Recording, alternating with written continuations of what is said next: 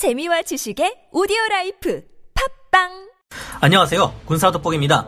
현지 시각으로 1월 24일 CNN 방송이 보도한 바에 따르면 남중국해에서 훈련을 진행 중이던 미 해군의 F-35C가 추락해 조종사가 비상 탈출하는 사고가 발생했습니다. 이로 인해 조종사를 포함 총 7명이 부상을 당했다고 하는데요. 이 외에도 올해 초부터 하마터면 우리 공군에 끔찍한 피해가 발생할 뻔한 일이 있었죠. 우리가 미국으로부터 도입한 F-35A 스텔스 전투기가 공중에서 비행하던 중 갑자기 쿵 하더니 조종관과 엔진 빼고는 모든 항전 장비가 먹통이 되어 버린 것이었습니다. 최근 이 원인이 무엇이었는지 드디어 밝혀졌습니다. 우리 공군에서는 1월 14일 F-35A 동체 착륙과 관련 한미가 공동으로 조사하는 과정에서 좌측 흡입구 쪽에 조류 충돌이 있었던 것으로 확인됐다고 기자단에 공지했습니다. 조류 충돌이 동체 착륙 사건의 직접적인 원인인지 아니면 동체 착륙 중 우연히 새가 부딪힌 것인지 등의 여부는 아직 확인되지 않았는데요. 문제는 현재 우리 공군의 F-35A 기체 모두가 운항이 중단된 상태이며 F-35A에 어떤 중대한 결함이 있는지 정확한 파악이 되기 전까지는 이러한 전력 공백이 계속 이어진다는 것인데요. 공군은 조류 충돌이 F-35A 항공 전자계통 및 랜딩 기어 미작동과 어떤 연관성이 있는지에 대해서는 2월 초 미측 전문조사단이 입국 후 한미 공동으로 정밀 조사를 진행할 예정이라고 설명했습니다. 보안 유지 조건 때문에 우리가 원할 때 재빨리 F-35A의 정비를 할 수 없다는 문제점이 또다시 수면 위로 떠오르게 되었는데요. 미국의 기술진들이 한국을 방문해 이 문제를 해결하겠다고 했었지만 현재 방역 규제 때문에 들어오지 못하고 정비가 2월로 미뤄진 상태입니다. 이 같은 일이 전시 상황에서 발생하면 큰일 날 듯한데요.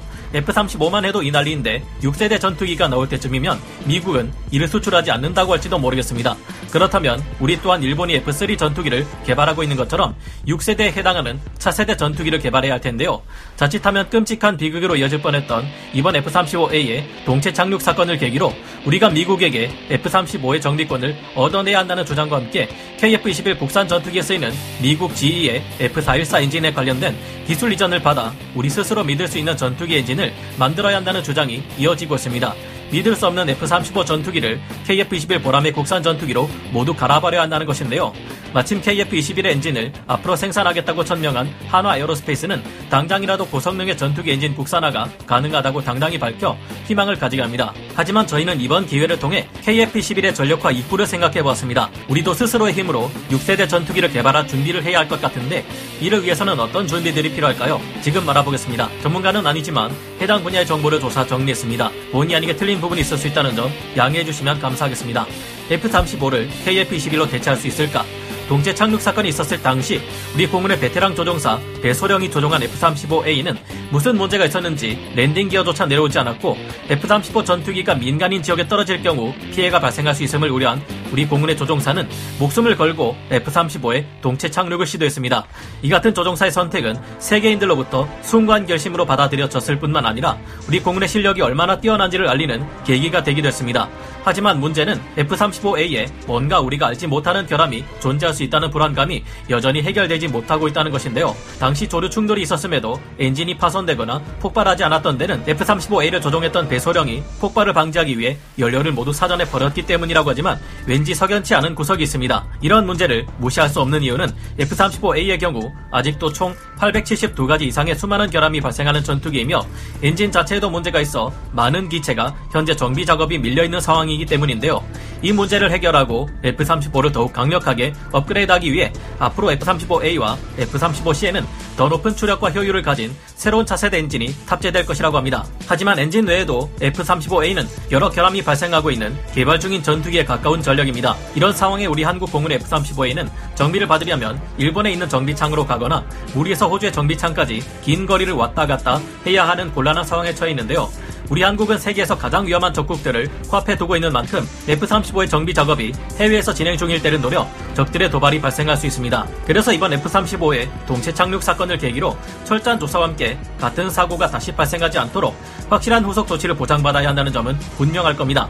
아직도 수도 없이 많은 결함을 가진 F-35 전투기를 다수 운용하는 것보다 차라리 벌써 시험 비행을 준비하며 도장을 마치고 피토관까지 장착한 KF-11 전투기를 조기 양산 및 도입해 우리 공군 전투기들의 가동률을 끌어올릴 수 있다면 좋을 텐데요. 물론 이렇게 되면 얼마나 좋겠느냐마는 엄연히 말해 KF-21의 전력화 시기는 2028년에서 2032년은 되어야 이뤄진다는 것이 문제입니다. 지금 당장 우리 주변의 안보 상황은 한치 앞을 내다볼 수 없을 정도로 극도의 불안을 야기하고 있기에 12여 년에 가까운 기간을 하이급 전투기 없이 기다릴 수는 없다는 것인데요. 무엇보다 군대는 우리 국민들의 생명과 재산을 지키기 위해 존재하는 것이기 때문입니다. 아무리 문제가 많다고 한들 F-22 랩터를 제외하면 현재 그나마 가장 검증된 5세대 스텔스 전투기가 F-35이며 우리가 운용할 수 있는 스텔스 전투기 또한 F-35라는 것은 엄연한 사실인데요.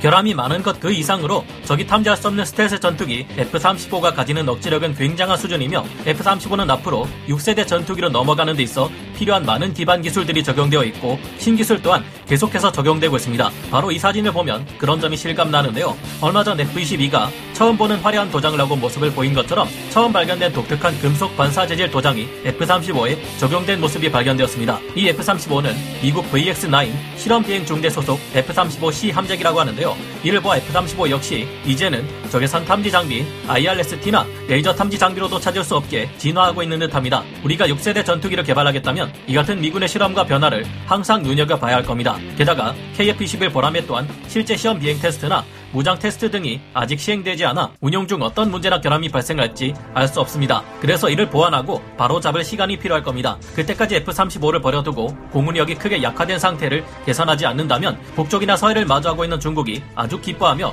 우리에게 어떤 정치적 압박을 가해올지도 모르겠습니다. 아쉽지만 아마도 현실적으로 생각했을 때 이번 사건을 빌미로 우리가 얻어낼 수 있는 것은 무상으로 한 대의 F-35A를 넘겨받는 것 정도가 되지 않을까 하는 추측을 조심스레 해봅니다. F-15K를 도입할 때도 한 대가 추락하는 사고를 일으키는 바람에 보잉에서 우리 한국에 한 대의 F-15K를 무상으로 넘겨준 적이 있었기 때문인데요. 참고로 이 당시만 해도 보잉이 지금처럼 문제가 많지는 않았던 것 같습니다. F-35 스텔스 전투기는 미국의 최우선 동맹국 영국조차도 중요한 청정비가 필요할 경우 이탈리아의 정비창으로 날아가서 받아야 할 정도로 미국이 보안 유지에 극도로 신경을 쓰는 기체인데요. F-35만 해도 이렇게 난리인데 이후 미국의 6세대 전투기가 나오고 우리가 그것을 도입하려 한다 해도 정비 관련 문제로 얼마나 힘든 일이 생길까 생각하면 눈앞이 캄캄할 지경입니다. 그 이전에 미국이 전략 자산이 될 6세대 전투기를 수출하기는 할지 의문이기도 합니다. 현재 우리에게도 위협이 되는 중국이나 또 다른 군사 강국들도 6세대 전투기 개발을 발표하는 것을 보면 우리 또한 4.5세대 전투기 KF-21에서 만족할 수는 없을 겁니다.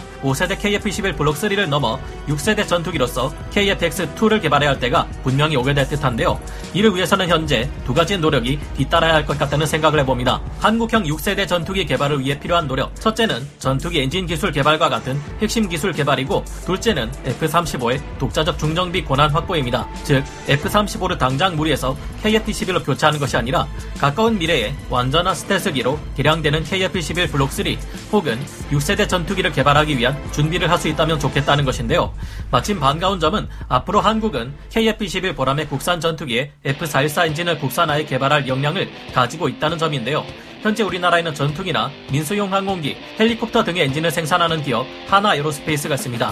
한화 에어로스페이스 관계자들의 말에 따르면 당장이라도 고성능의 전투기 엔진 국산화가 가능하다고 하는데요. 한화 에어로스페이스는 전 세계 군수용, 민수용 항공기 엔진을 과점하고 있는 미국의 GE, P&W, 영국의 롤스로이스와 항공기 엔진의 개발부터 생산, 사후 서비스에 이르는 국제 공동 개발 프로그램 계약을 맺었습니다. 그리고 엔진 부품 및 모듈 등의 공동 개발과 생산 공급을 맡고 있는데요. 여기서 벌어들이는 계약 금액만 해도 엄청난 수준으로 알려져 있습니다. 부품의 공급뿐만이 아닌 라이센스 생산과 창정비 또한 맡고 있는데요. 이는 이탈리아와 일본 등 이 분야의 선두를 다투는 쟁쟁한 전문 기업들과 경쟁 끝에 얻어낸 값진 결과입니다. 한화 에어로스페이스에서는 우리 공군이 운용하는 KF-5 제공호 전투기 엔진, KF-16 전투기 등의 엔진 생산 및 창정비를 맡고 있으며 수리온 국산 헬기 등의 엔진도 생산하는데요. 원래 미 해군의 함재기인 F-18EF 전투기 엔진이자 KF-21 엔진인 F-414 엔진 또한 한화 에어로스페이스에서 만들어집니다. 한화 에어로스페이스는 이미 직경 1m의 고효율 압축 fan blade를 개발했는데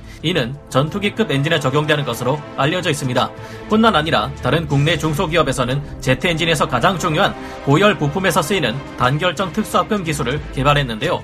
이 업체에서는 이 기술을 활용해 전투기 엔진에 들어가는 fan blade를 생산해 미국의 주요 엔진 회사에 납품하고 있습니다. 즉 정리해보면 현재 우리 한국의 방산업체들은 전투기의 제트 엔진에 있어 중요한 성능을 좌우할 핵심 부품의 국산화를 이미 다 이루고 있다는 말이 되는데요. 하지만 우리나라가 전투기의 제트 엔진을 국산화한 비율은 절반 정도에 머무르는 상황이고 관계자들의 말에 따르면 설계도만 있으면 무엇이든 만들 수 있다고 합니다. 이 말은 어떤 엔진이든 우리가 만들어낼 능력이 되지만 설계도가 없으면 불가능하고 우리가 가진 엔진의 설계 능력이 아직은 부족하다는 것을 뜻하기도 합니다. 우리는 독자적으로 KF-11 전투기용 국산 엔진을 독자 개발하는 것이 가능하지만 단지 그 과정에서 필요한 개발 비용과 생산 설비 등에 대한 투자도 필요하다고 합니다. 둘째는 미국과 협력을 통해 이번 핀란드의 경우처럼 F-35 에 대한 독자적인 중정비 권한과 개량 권한 등을 얻어낼 수 있다면 큰 도움이 될 것이라는 겁니다.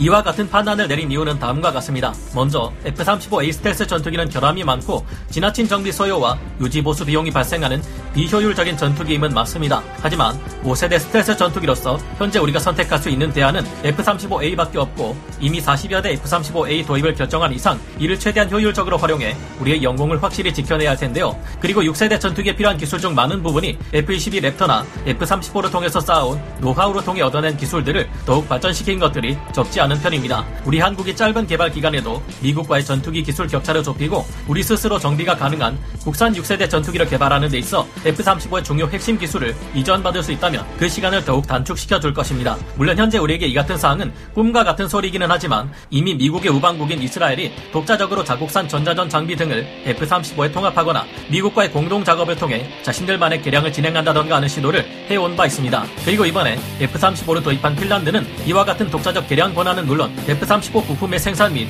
판매 권한까지 갖추고 있을 정도인데요. 이는 미국이 F-35의 수출 및 정비 조건을 좀 더 개방적으로 바꾼다는 변화의 시작일지도 모르는 만큼 미국과의 협력을 더욱 강화한다면 의외로 얻어낼 것이 적지 않음을 뜻할지도 모른다고 생각합니다. 더구나 우리 대한민국이 미국의 최우선 동맹국에 해당하지는 않지만 이스라엘이나 핀란드보다 유리하다고 볼 수 있는 지정학적 이점도 분명 존재합니다. 최근 미국은 극초음속 미사일 등으로 인해 강력한 위협으로 떠오르고 있는 북한, 러시아에 이어 새로운 강적으로 떠오르고 있는 중국을 견제해야 하는 입장인데요.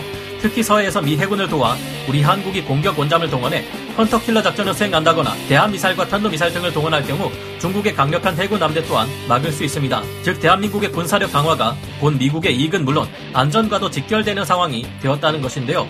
우리가 이런 역할을 하게 된다면 KF-11의 엔진인 F-414 엔진에 대한 기술 이전이 이뤄지거나 F-35에 관련해서도 더욱 파격적인 이익을 얻게 될 수도 있을 듯합니다.